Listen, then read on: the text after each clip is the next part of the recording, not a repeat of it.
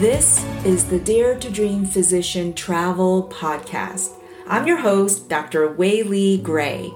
Hey, you know how many physicians today are feeling overwhelmed and trapped, living that busy and unfulfilling life? Yet, more than ever, we as physicians are keenly aware that life is precious and tomorrow is not guaranteed to anyone. My mission is to help physicians start living their best life now by discovering and achieving their wildest travel dreams. So come, join us on this journey.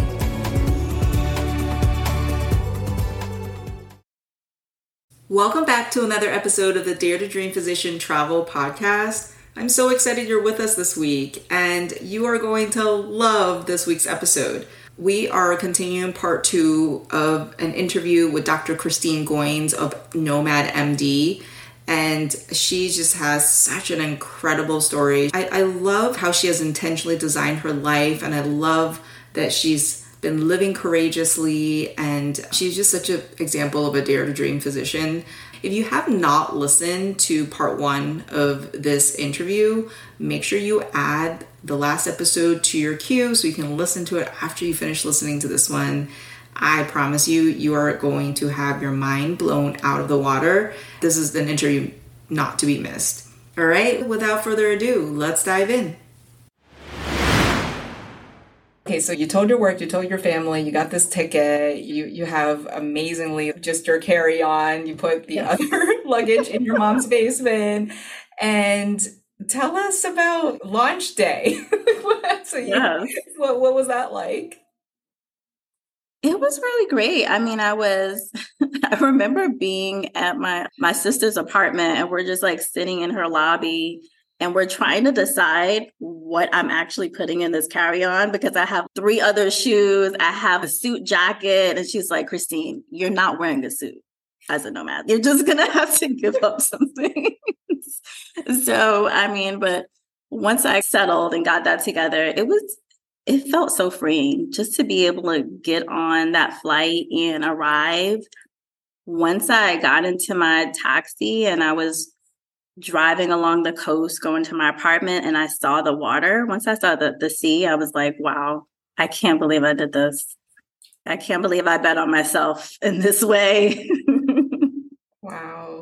wow. And you you had you you mentioned a few topics that I think is really important to talk about, which is one is loneliness, being a solo traveler, and then loneliness. So solo traveler, there's so many aspects that go along with that, and I think several things, right? Like one as a solo traveler, but then two as a female traveler, and then also as a female traveler of color. so mm-hmm. there's mm-hmm. many layers that I, I'd love to hear more about. Yeah, I mean, I think as a solo traveler, it's been a really great experience because I was always someone who had already really learned how to enjoy solitude. And so I think I was less concerned necessarily about loneliness because I could be a homebody and I could chill in my Airbnb and look at the ocean for days. That's not that's not a problem for me. That's the introvert superpower. I'm assuming yeah. you're an introvert. Because someone asked me that. They're like, what do you do when you travel solo and you're lonely? I'm like, I always love being solo. So yeah. it's not really a problem. exactly. So for me, it was more, uh, like you said, as an introvert, it was about how am I going to extrovert myself from this apartment and go out and meet people and connect with the local community and give and really participate in the place that I'm I'm in. And so that was more of my strategy. So what I would do is I would go on and connect with Facebook groups ahead of time and usually a Facebook group will lead you to a WhatsApp group. And the WhatsApp group will have a really small community of day to day. This is what we're doing. This is where we're going tonight. And so I would get involved in, in communities that way. And then I would also spend a lot of time outside, going to restaurant. You know, this thing about being a nomad, which is very different than being a like on vacation, is it's your normal life. So I'm meeting people at the supermarket. I'm meeting people when I go get my haircut or I'm getting braids. I'm meeting people when I go to my doctor's appointment. And so it's it's all of these different ways that you're you're finding to connect with the local people who are there. And so I think through all of those mechanisms, I was able to to learn that I could cultivate and create really meaningful, enduring relationships with people, even in a short period of time, to the point that I could go back to that country later and I would have people excited for me to return who are picking me up from the airport. And that was really important to me. Like that, to me, that's actually the greatest part about being a nomad and traveling is just these connections that I make with people all over the world, which was which was one of my goals. Something I always wanted to do was just have friends all over the world. So I think that that's been part of the solo traveler experience. I think when you say solo as a female, for some reason the idea of safety comes up. I feel like people talk about safety a lot when it comes to being a female. I don't know why they don't talk about it when it comes to being a male because they really get into trouble because they have their guard down. I feel like as females, we've been socialized so much around safety that we actually have our guard up. And so we tend to be more safe in a lot of situations. And so I think because I grew up in an inner city, I've I've just have a natural keep my head on a swivel. Like I'm I'm looking at my surroundings. I try not to go into dark alleys at night, but at the same time, like I still go out at night. I'll still go out, I'll meet people and things like that. I think it's just about being smart. So in the beginning, I would my mother would call me a lot.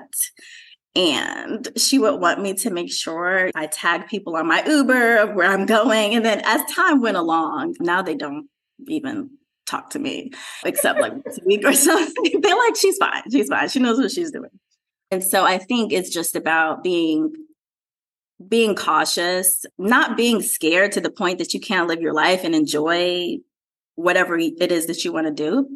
But I think it's just just understanding like your surroundings and where you are. I really travel with a belief that I'm divinely protected.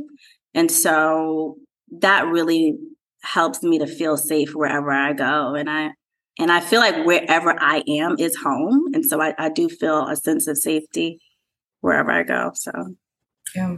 Are there and you mentioned that like you picked your first location because there there were going to be people of from the African diaspora. So is that something traveling as a, a person of color? Is that something that you know? What's your what's your outlook and strategy on that?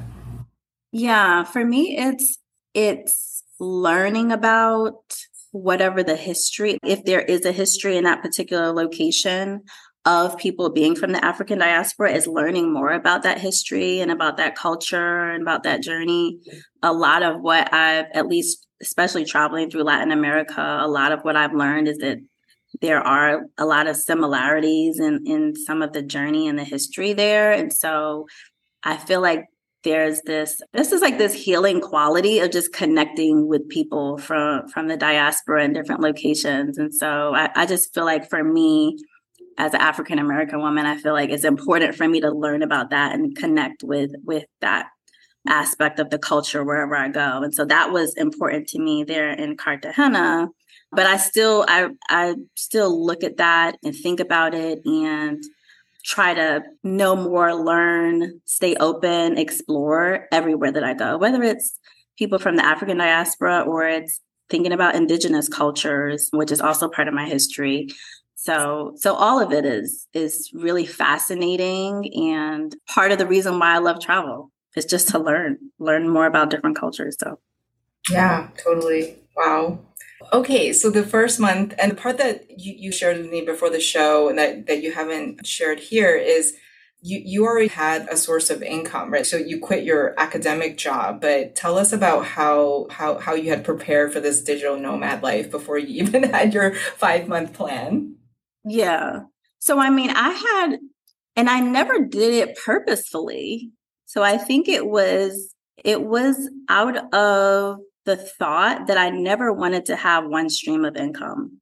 Like I never really believed in having one stream. And so when I left training, I had automatically started being in private practice and academia at the same time. And so when I was leaving academia, I already had this other stream of income that I could continue. And it was a stream that I knew that I had power in how I was going to create it. I knew I could decide my hours I knew I was deciding how many days I was working, and I was only working two because that's what I want.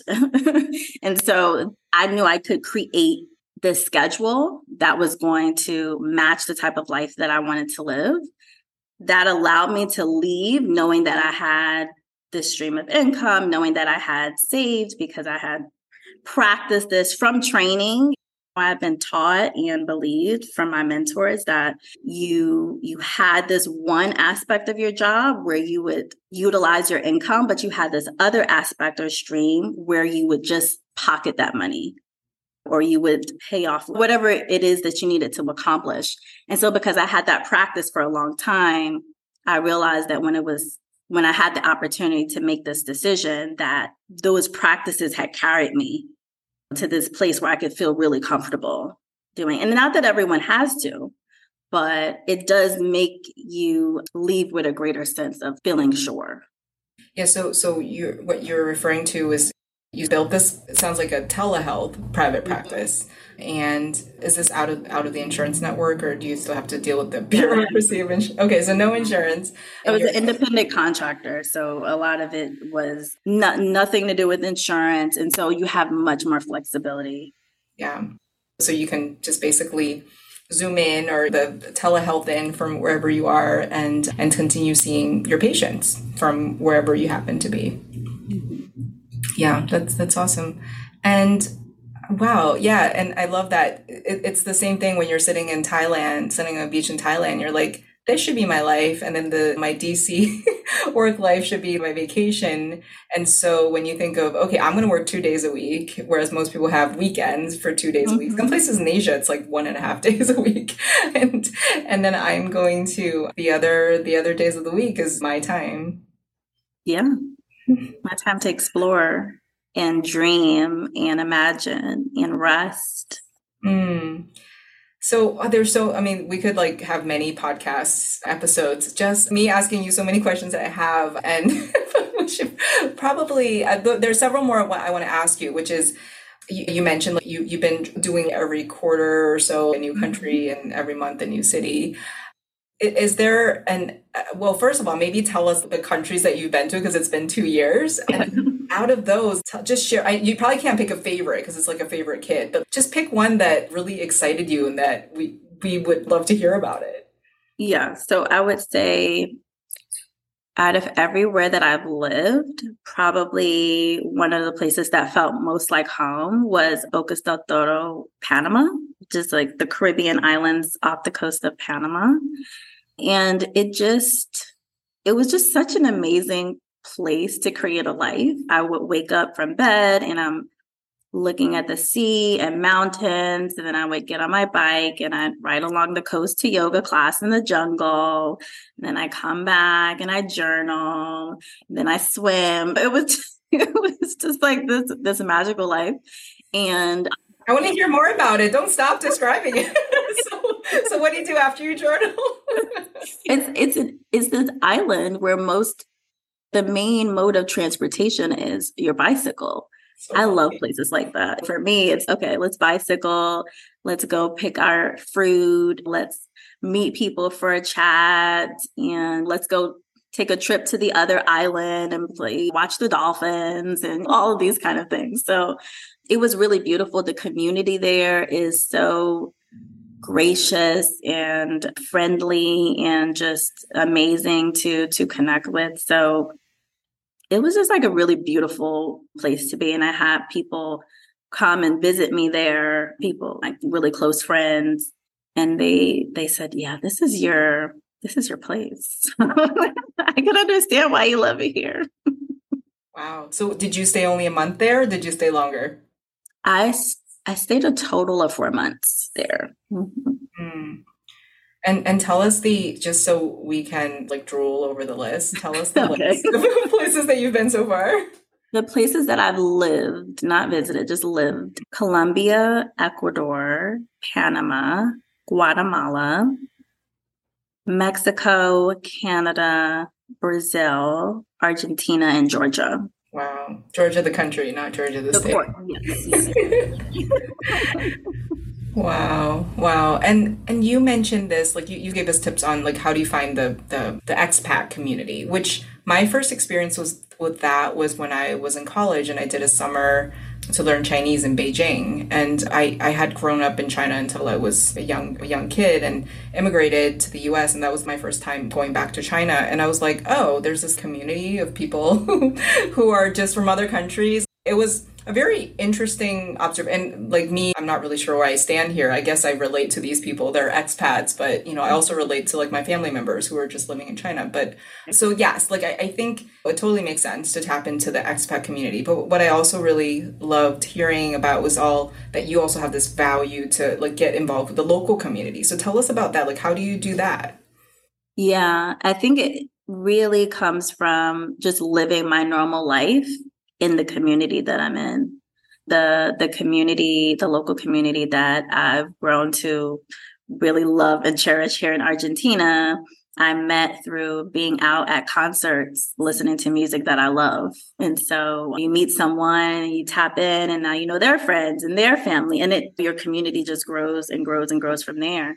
But other places is similar. I'm going to get my hair done and i'm like oh but you're from where and oh and do you know who? It, it's just part of it is just being open and being friendly and being curious and it just helps to establish that that connection with with folks.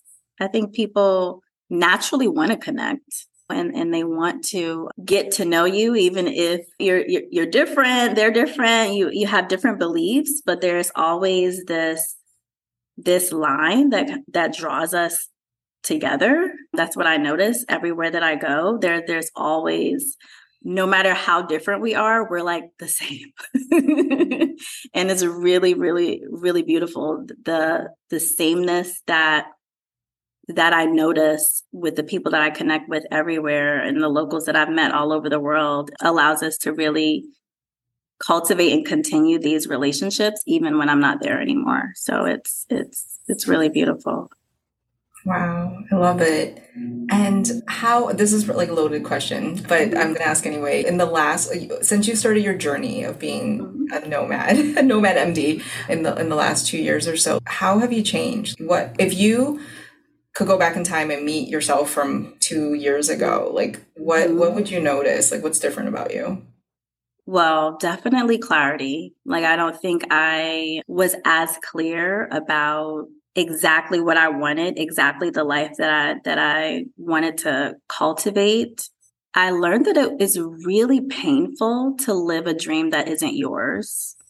And it's really powerful to move from that into cultivating what you really want out of your life. So definitely the clarity, also the confidence, like learning how to really trust my intuition, trust my inner knowing, even when other people around me who I love do not necessarily agree. But I trust myself and I trust the universal power that I connect with. I trust that enough to know that I'm going to be okay. And I'm moving that. Um, so those those are two things, and definitely my flexibility because I'm a type A, like a lot of physicians. So when you are in different areas of the world and there's no water all of a sudden, or there's no electricity all of a sudden, or and then you learn how to be really, really flexible. So I've learned how to be comfortable with the uncomfortable, with things not going the way that I expected. I mean, to the point that the electricity can go off and i'm just like okay candle lit next you know just go on about my day. So i think that those are really important ways in which i've changed and also just allowing for an expansion of my creativity and imagination. It's really allowed me to have a greater willingness to think outside the box in every area of my life because every time you move in one direction it just spills out into all these different aspects of your life and it's allowed me to realize like once you once you come into the fruition of one aspect of your dream it just continues to expand and evolve and now my dream is growing and now i'm dreaming of other things that i never dreamed of before and i'm moving in that direction but i'm moving in that direction with a different confidence than I had when I dreamed this dream. So Wow, I love I love all of it. That's that's amazing. And um, so so for for the listeners who are listening, who are like, what? What? This is this is crazy. Wow, this is so cool. And maybe I can do my dream.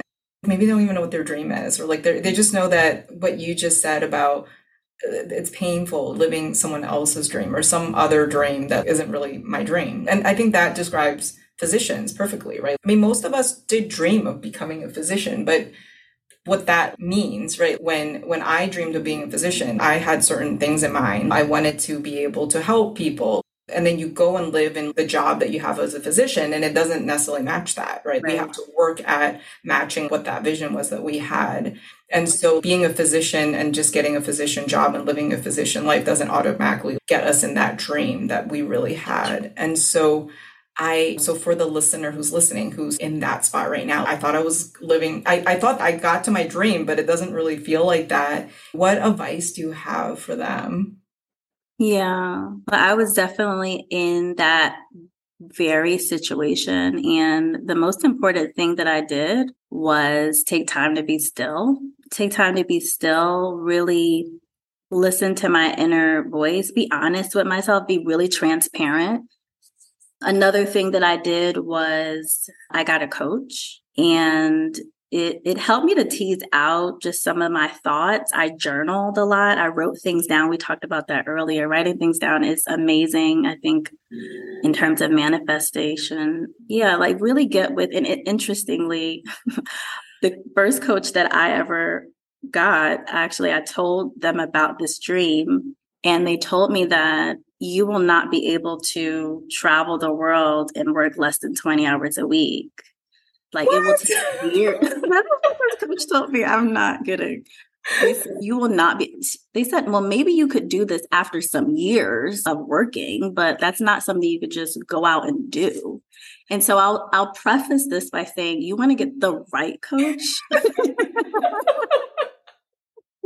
you want to get someone who has been through that journey, who has lived that, who who really can guide you from a place of helping you to tap into your own knowing so that you can really decide the life that you want to create because first is the commitment. A lot of things are going to come up, but once you make once you know what you want and you commit to that, the rest is just I won't say a straight line, but it becomes so much more clear in terms of your journey. Mm. Yeah. Yeah. It's it's so such so wise, so wise, and oh my goodness, that I don't think coaches are supposed to tell you. I didn't say I got a great one. I said that I got a coach. wow.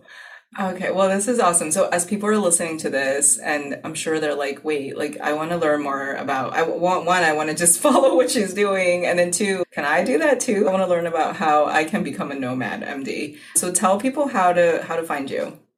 Sure. You can follow me on IG at the Nomad MDs and on Facebook at the Nomad MD. Awesome. Awesome. Well, thank you so much. I'm, I'm so glad out. I'm so glad this is such an awesome, enlightening, and just satisfying conversation. So thank you, thank you for coming on. And really, I'm excited to to keep following you and see what you do. And, and thank you for for inspiring doctors to to dare to dream and live their best life. Thank you for having me, Willie. It's been a pleasure. Hey, thank you so much for listening. If you enjoyed that episode, please share it with a friend and go on your favorite podcast app to give us a five star rating and a review. It really helps us to get the word out there. Also, I am really excited to announce I've started a online Facebook community for physicians. Go and search for Dare to Dream Physician Travel. That's the name of the Facebook group. If you have trouble finding us, the link is also in the show notes. I hope to see you on the inside.